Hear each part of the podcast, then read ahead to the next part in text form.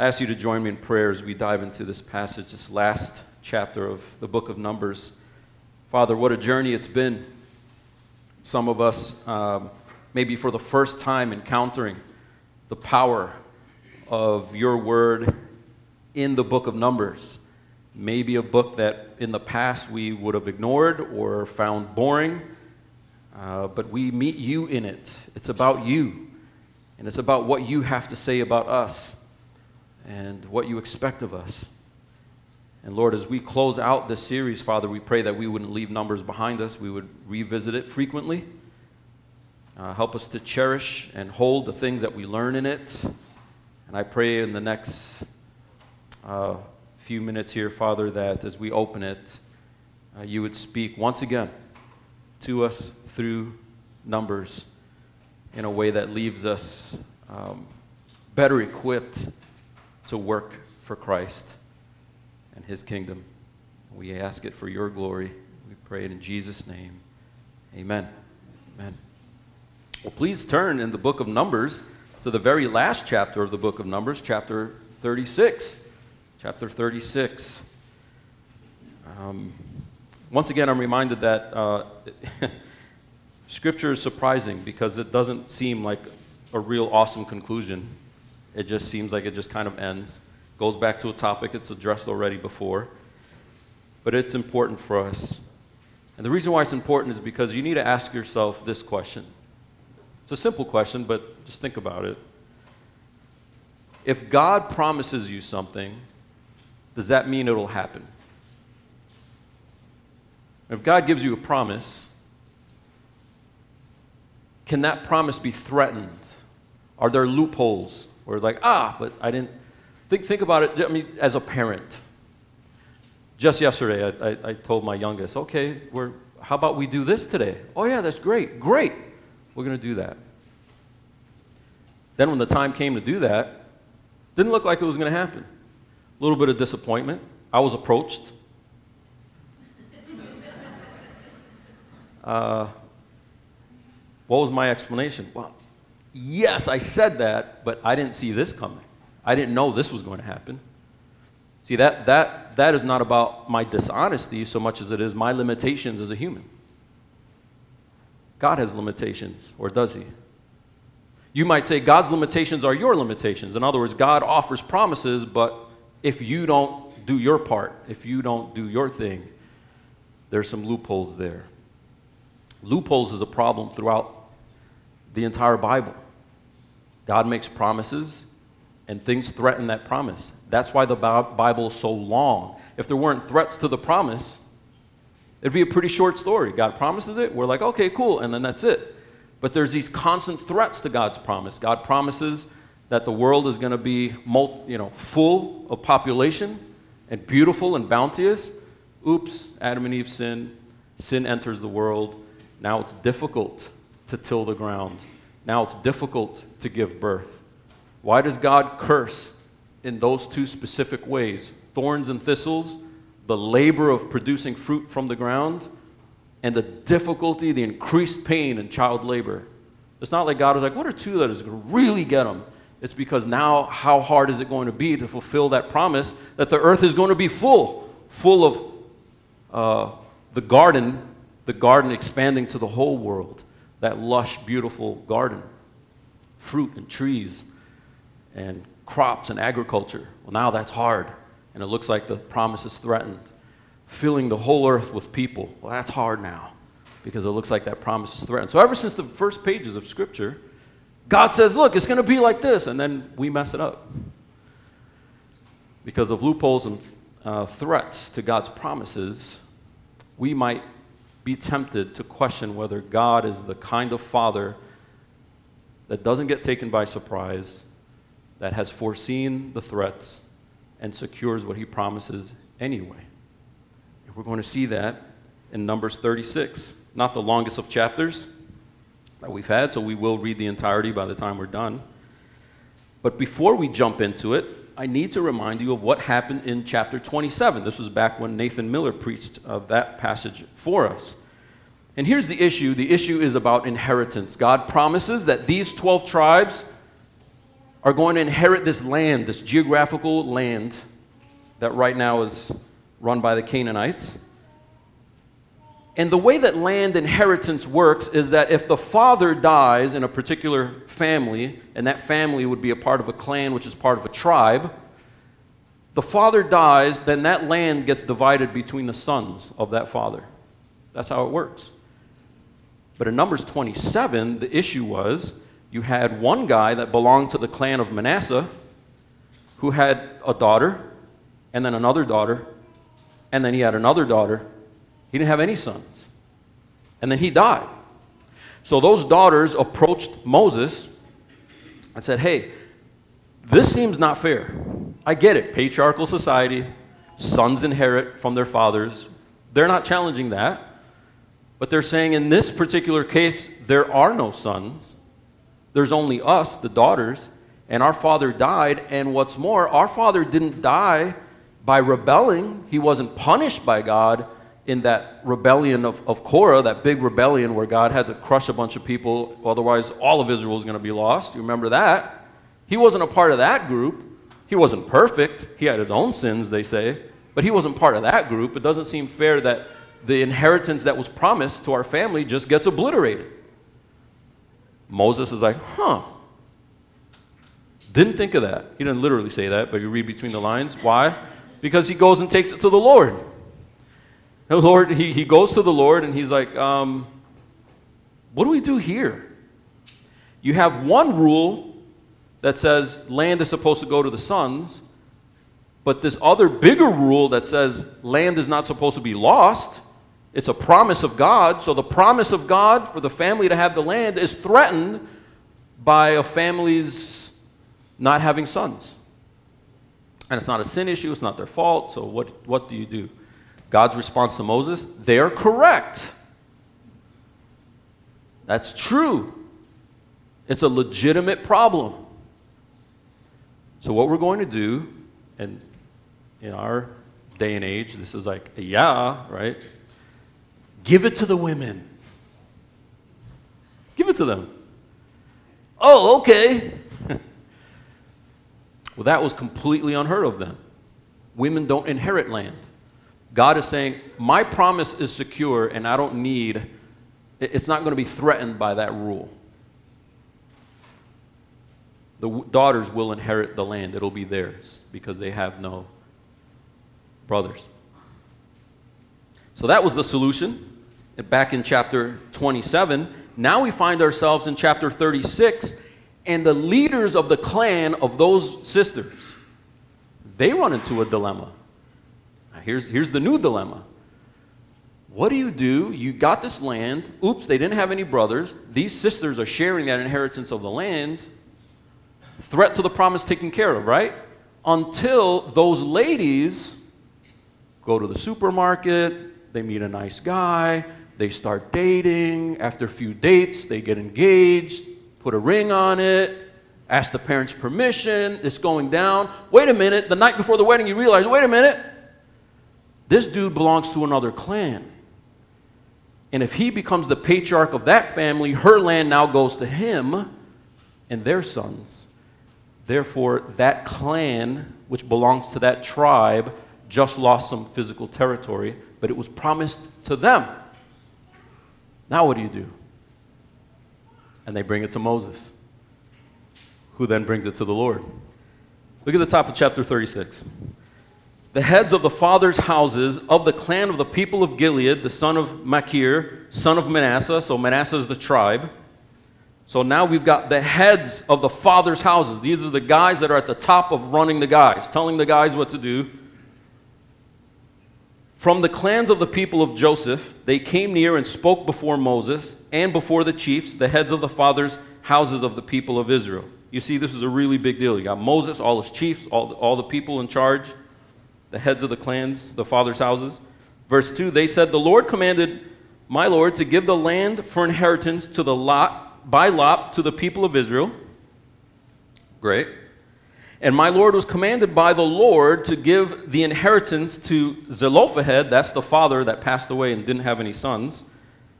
So we're supposed to give the inheritance of Zelophehad, our brother, to his daughters. Great, that's fine. We figured that out in chapter 27. But, verse 3 if they are married to any of the sons of the other tribes of the people of Israel, now here's the problem the threat of the inheritance. Then their inheritance will be taken from the inheritance of our fathers and added to the inheritance of the tribe into which they marry. See, the tribe of Manasseh is now losing land if these daughters who own land are marrying off into other clans. So it will be taken away from the lot of our inheritance. And when the jubilee of the people of Israel comes, then their inheritance will be added to the inheritance of the tribe into which they marry, and their inheritance will be taken from the inheritance of the tribe of our fathers. Do you see how many times this passage says inheritance, inheritance, inheritance? If you ask yourself, huh, what's this about? Watch for repetition. Now, he brings up the issue of Jubilee in verse 4, and it, we have to kind of track back to our series in Leviticus. But back in Leviticus 25, the year of Jubilee was after seven cycles of seven years, so 49 years, that 50th year, I'll check this out, that 50th year, no matter what you owe anybody, it's wiped. They hit a reset on your FICO score, they hit a reset on your credit card bills, all the stuff you owed the university, delete. Anyone that is a slave because they're paying something off, back then slavery was about, I owe this, I owe this debt, I can't pay it, well then I'll be your slave for however long it takes to pay that off. Delete. You're free. People that are in prison for legitimate crimes, open. Not forgiving one person, like a president posturing, like, who am I going to forgive to make it look like I'm so awesome? How about this person? Everybody. All the jail cells just open. Every 50th year, God's mercy and freedom that He offers, the liberty that He offers people undeservingly, will be celebrated by that big reset button. Part of that reset button would be any land that was originally owned by one person that because of issues, because of problems, or to make money, they would lend that land out, lease it, rent it out, or sell a portion of it to try to make ends meet. When that reset button gets hit in the year of Jubilee, all land, it doesn't matter what your lease says, goes back to the original owner. Now, what they're saying is look, we're trying to look ahead. This is a problem, and we're looking ahead to the year of Jubilee, and when that big reset button hits, the land won't even come back to us. So, not only are we losing land, which is our inheritance, it was promised to us, we're losing it through marriages, or we might lose it through marriages. They haven't married yet, the daughters. But we're even trying to think like, we don't have to approach Moses. We'll just have to wait it out to the year of Jubilee. And the guys are like, no. You imagine this big meeting. They're sitting around a table. And they're like, no, the year of Jubilee won't counteract the fact that through marriage, those, those portions of land actually belong to those, that new family, that new last name, and their kids. This is a problem. Let's take it to Moses. And so they take it to Moses. And at first, you don't see that Moses goes to the Lord, but he did. If you read verse 5, it says, And Moses commanded the people of Israel according to the word of the Lord. See, he did. He consulted, what does God say to this? It's not written down in Leviticus. He checked the pages of law, and it's not in there. So he goes to God. What does God say? Again, just like in chapter 27, the tribe of the people of Joseph is right. They're correct. It is a legitimate problem. And you'll notice in both instances, God doesn't go, You dumb, stiff necked people questioning my promise, questioning my inheritance. You don't think I thought of this? You don't, th- no, none of that. You're right. It's almost like, good job. You're thinking. This is a problem. It is a problem. He doesn't berate them for lack of wisdom. He doesn't tell them, I can't believe you're bringing this to me. Both times, he specifically tells Moses they are correct. The daughters were correct by bringing this up. They're not being complaining women, they're not nagging you. It's true. And then here, you don't just have a tribe that's trying to get more than they should have. Manasseh, who's on the other side of the Jordan anyway, they should have crossed over. Well, just forget those people. None of that. I promised it. They should have it. But this is an issue. And it looks like they're going to lose what I've promised them. Again, a very surprisingly simple solution. Okay? This is what the Lord tells them to do. Verse 6 This is what the Lord commands concerning the daughters of Zelophehad. Let them marry whom they think best, only they shall marry within the clans of the tribe of their father. So it's kind of like when Henry Ford releases Model T and said, You can get any color you want as long as it's black. Right? You can marry anybody you want, it just has to stay within this clan. Don't marry outside of this clan. Now, you might think to yourself, wow, that's kind of limited. What if I, but I've, I've fallen in love. I've fallen in love. The land, the land, the land, the inheritance, the promise. Don't derail that. Right? Better to marry one of these dudes than marry outside this clan and lose your inheritance. I don't think this is the main point, but I do think we can, we can, we can take some cues about marriage from passages like this. Marry whoever you want, as long as the person you marry isn't going to derail what you're supposed to be about. And it's not like their clan was five people. I mean, there's people to choose from. But you know, if, if you're if you're scrolling through Hollywood pages and you're like, which one of these superstars might yeah, bring, bring that down a little bit and let's start looking for character. Let's start looking for somebody who's on the same page with you in terms of inheritance. I don't want to go too far on that because it's, a, it's really a, a minor point from this is not driving about marriage, but it is interwoven into this idea that the inheritance is first. The inheritance is of utmost importance, and we're going to have to take your marriage even if you've been dreaming about, dreaming about marriage since you were three years old, the kind of person you marry and where you're going to go, you need to subordinate that to the promise of inheritance because this is more important. So, what God says is the, the solution is pretty simple as long as you subordinate marriage to this greater issue. The greater issue is the land, not marriage. So, what we're going to do is make sure that these daughters marry whoever they want as long as the marriage is within their clan, and then there's no issue subordinating things, even as important, even as life altering as marriage, subordinating it to the promise of the inheritance. And in that way, God eliminates the threat against losing their land. And so he tells them there's not going to be any transferring. We'll continue reading. Verse 7 The inheritance of the people of Israel shall not be transferred from one tribe to another, for every one of the people of Israel shall hold on to the inheritance of the tribe of his father. See, that's the promise. I'm giving this inheritance, and you will keep this inheritance. This inheritance will not be transferred to somebody else. You're not going to lose it. Verse 8 And every daughter who possesses an inheritance in any tribe of the people of Israel shall be wife to one of the clan of the tribe of her father, so that every one of the people of Israel may possess the inheritance of his fathers. In other words, this isn't just going to be true for this tribe, this is going to be true for every tribe. Marry within your tribe. Why? To protect the inheritance of the promise of the land. Verse 9 So no inheritance shall be transferred from one tribe to another, for each of the tribes of the people of Israel shall hold on to its own inheritance. You will hold your inheritance. It's secured. Verse 10 The daughters of Zelophehad did as the Lord commanded Moses. And here are their names for if you're looking for baby names for your little girls. I don't know. Mahlah, Tirzah, Hoglah, I wonder what she got called for short. Milcah and Noah, the daughters of Zelophehad, were married to sons of their father's brother. So they followed through, they did what they were supposed to do. They were married into the clans of the people of Manasseh, the son of Joseph, and their inheritance, there's a word again, remained in the tribe of their father's clan. That's the point. It was threatened, and God protected it.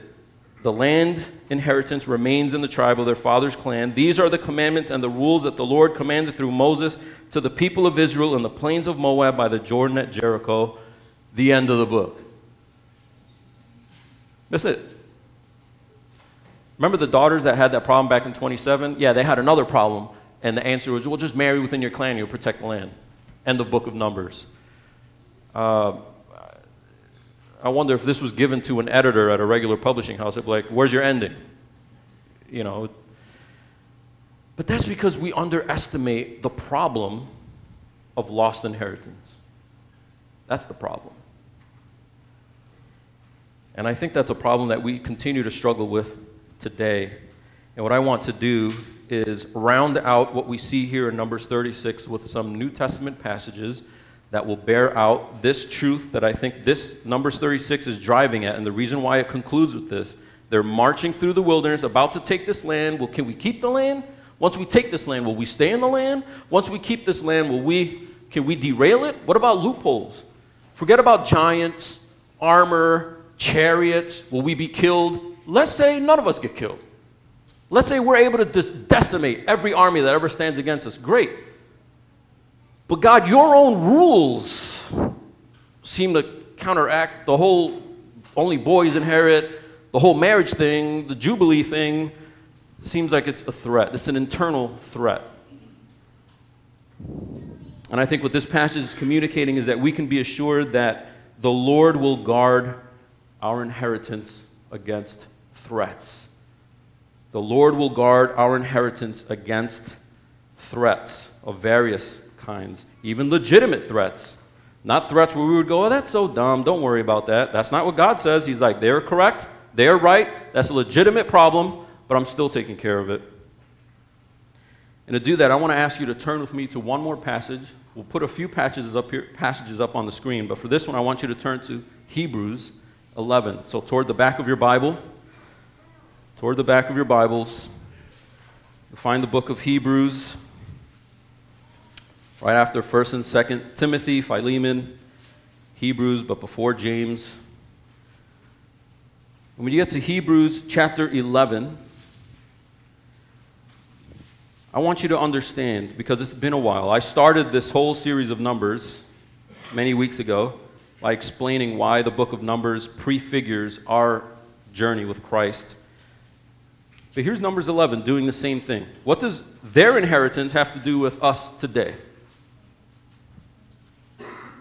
If you get to number, uh, Hebrews chapter 11, if you drop down to verse 8, it's talking about Abraham, the one who originally received this promise about the, the land and the tribes.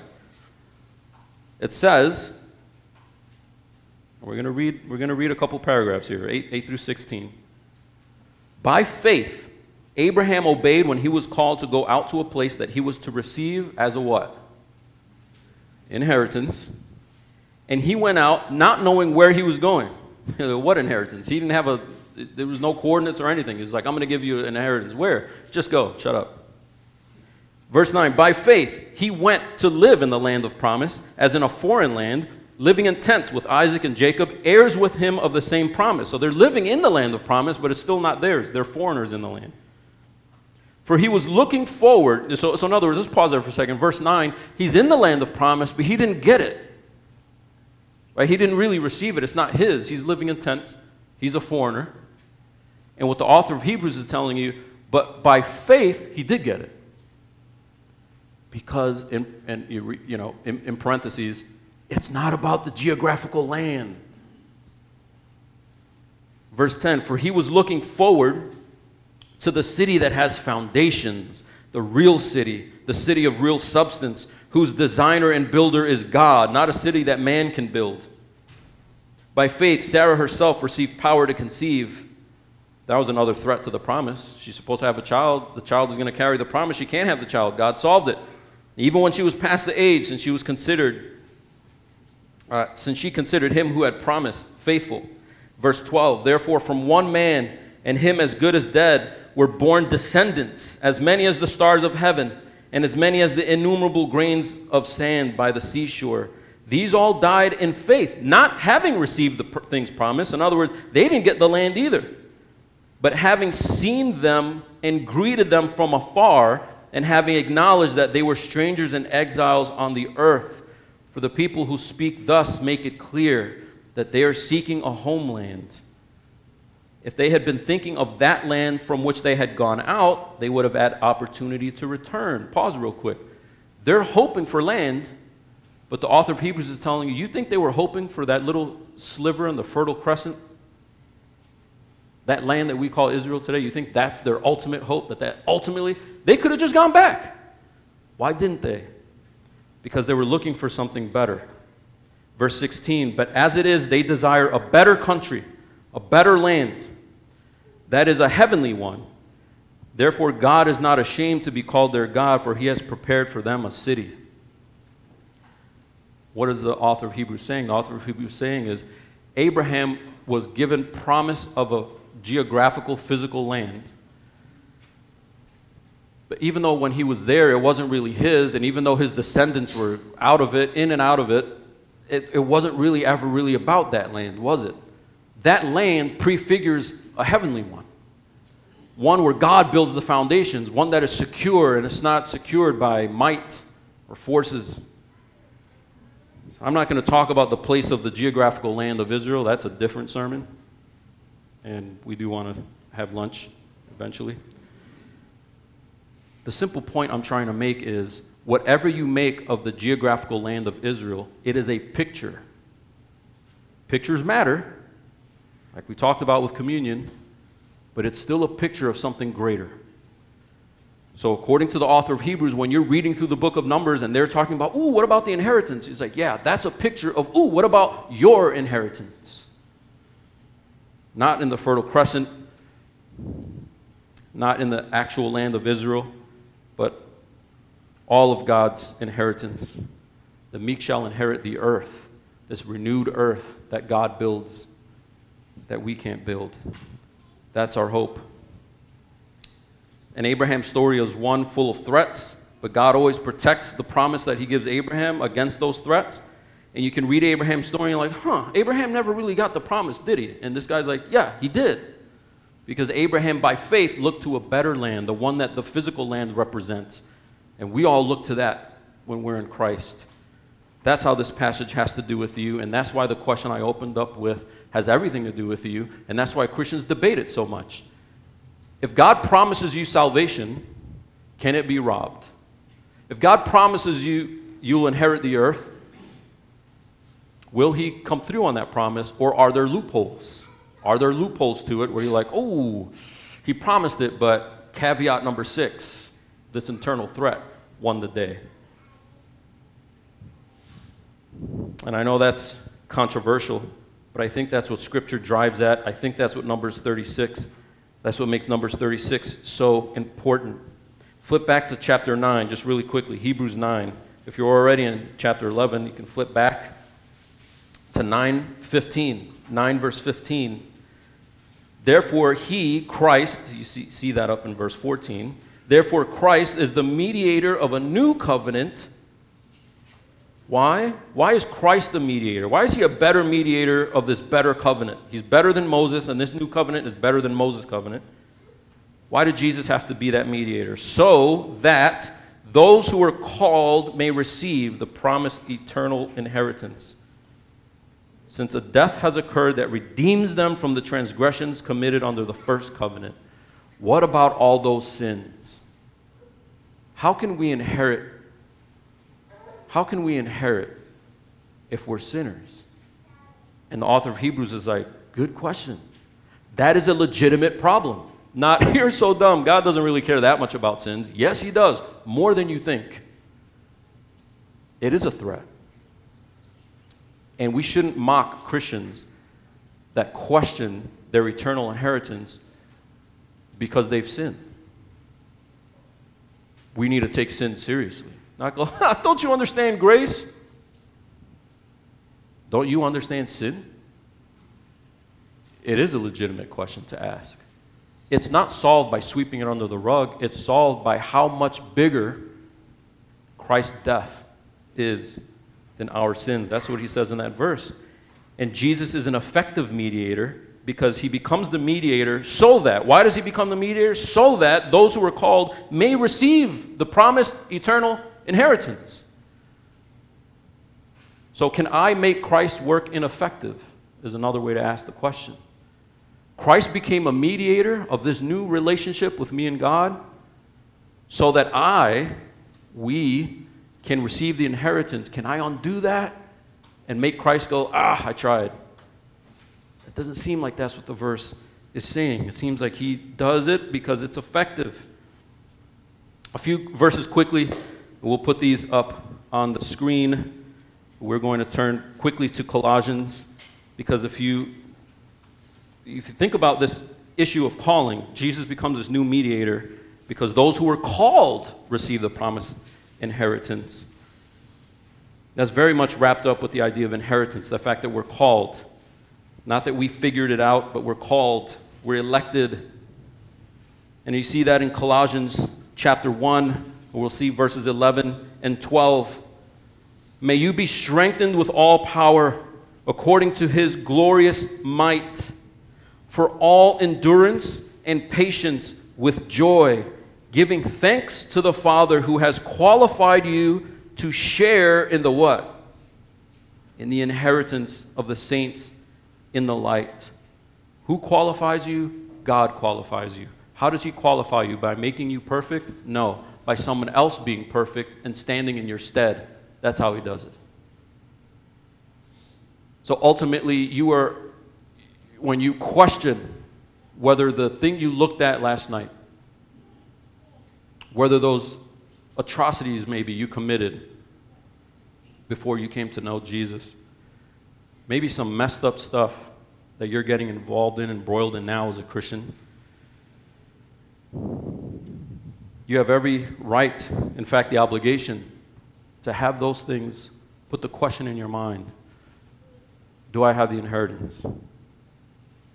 But if you know Christ, if you've come to Him and you're washed by His forgiveness, He, verse 13, that's not on the screen, but the next verse, He delivered us from the domain of darkness. And there's the word, transferred us to the kingdom. So we have this inheritance because God qualifies us. He's the one that does the work that it takes to be in this covenant. Another passage, very powerful, in Ephesians chapter 1. These are familiar to us, but I think it's really important to think about what, does the New Te- what do the New Testament authors do with this concept of inheritance in answering the question that we posed, that I posed. In verse 11 of Ephesians chapter 1, in him, in Christ, that's back up in verse 9, in Christ we have obtained an inheritance. How did we obtain that inheritance? Having been predestined. I'm sorry, I, I only preach it when it's there. And I know I selected the verse, but predestination was not a made up term by Calvin. I'm not talking about Calvinism. How did we receive the inheritance? By being predestined. Predestined according to what? According to looking down the corridor of time and seeing how good I'm going to be? No. According to the purpose of Him who works all things according to the counsel of what He wants to do. He wants them to have the inheritance, they get the inheritance. Does that sound secure? Why does He do that? So that those so that we who were the first to hope in Christ might be to the praise of his glory. You drop down to same chapter 13 of 14. This is also on the screen. In him, you also, when you heard the word of truth, the gospel of your salvation, and believed in him, you were sealed with the promised Holy Spirit. Sealed. Now, let me just pause there a second and ask you if you're walking down the aisle at Jewel and you grab a jar of pickles and you go to grab it and you notice that plastic wrap thing is not around the edge, and then you look and the pop goes. You put it back, or do you go, huh, all the pickles are still in there? The whole purpose of a seal is to guarantee this has not been tampered with. So when God says through Paul that we've been sealed with the promised Holy Spirit, that seal guards against tampering of the inheritance. Verse 14 that Holy Spirit, who is the guarantee of our inheritance until we acquire possession of it to the praise of his glory, just like Abraham. We don't have it yet, but it's guaranteed. By faith, we see that far country that we're not in yet, that we don't enjoy yet. We're here now and it's terrible. I know. Hard days. But by faith, we grasp that there's something coming, this hope that's been secured for us, and that something has been guaranteed. Guaranteed promised, it's secured, it's sealed. What is sealed? Verse 14, the inheritance until we acquire possession of it. Really quickly in verse 18, I know I need to move. Verse 18, our eyes have been enlightened that, you, that we may know what is the hope to which he has called us. I'm pluralizing it, us. What are the riches of his glorious inheritance in the saints? What is the hope to which he has called you? How can you hope in the inheritance if we can easily derail it? If your father was like, hey, next weekend we're going to do this. Hey, next weekend we're going to do that. How about Friday we do this? And then Friday comes and he's not around. The weekend comes, he doesn't do it. And at first you're like, okay, there's excuses. He had to work, he had to do this. But back to back to back to back, how are you going to feel as a child? The 50th time when your father's like, okay, tomorrow afternoon we're going to go do this. Yeah, right. I'll see you when it happens. Right? Do we treat God's inheritance that way? This is what the Bible is trying to divest you of. God is not that kind of father. He's a father that seals it, guarantees it, so that you can hope in it. So that you can hope in it. Last verse Colossians 3. Well, there's two more verses, I'm sorry, but it, it's important. Colossians 3 23. Colossians 3:23, 23 and 24. Whatever you do, work heartily as for the Lord and not for men. Whatever you do, work heartily. As for the Lord, not for men. Verse 24, knowing what's going to drive you to work hard for Christ? Knowing that from the Lord you will receive the inheritance as your reward. You are serving the Lord Jesus Christ. Now, you've heard this. If you've been around Christians long enough and we're debating about whether God's inheritance is really secure, you've heard this. If it's so secure, that's going to demotivate me to work. Huh. Not according to Paul. Paul sees it the opposite, doesn't he? It's when you understand that you've got this inheritance that you're going to now work hard. It's discouraging. When you think that the inheritance is based on your performance, it's discouraging because you don't perform consistently. Neither do I. And if day to day, week to week, month to month, I'm like, oh, do I have the inheritance now? Maybe. I think so. Did I get it back? I don't know. Did I lose it? I'm not sure. That's demotivating. But if I can take my sins and my weaknesses and take them to the Lord and say, God, I, fix this. I want to work for you. I want, to, I want to be a part of that throng that enters into this inherited better country, the city of foundations.